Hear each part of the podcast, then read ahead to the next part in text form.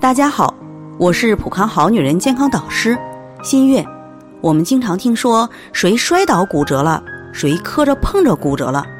可您听说过一拍桌子手就骨折的吗？陶女士昨天过来咨询，说母亲前些时候和家人生气时一拍桌子，手腕竟然骨折了。去医院检查，发现骨质疏松特别严重。可她母亲才五十五岁呀。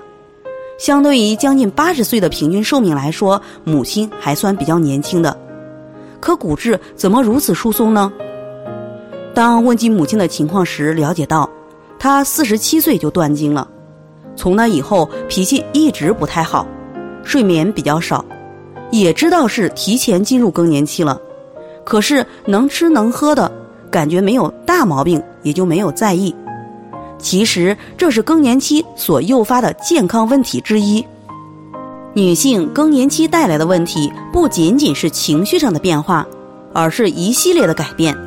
一是血管收缩舒张失调，如潮红、潮热、汗出等；二是精神神经方面的改变，如情绪一激动、急躁、焦虑、抑郁、失眠、注意力不集中。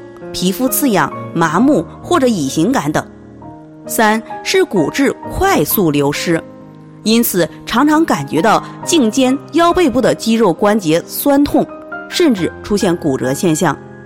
另外还有一些其他表现，如尿频、尿急、尿痛、发胖、面部以及双下肢水肿、血糖、尿糖升高、血脂紊乱等，而这些都是卵巢功能衰退所造成的。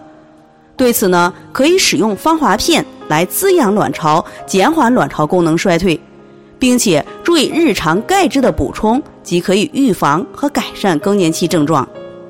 在这里，我也给大家提个醒：您关注我们的微信公众号“普康好女人”，普黄浦江的普，康健康的康，普康好女人。添加关注后，点击健康自测。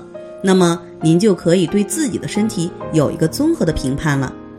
健康老师会针对您的情况做一个系统的分析，然后给您指导意见。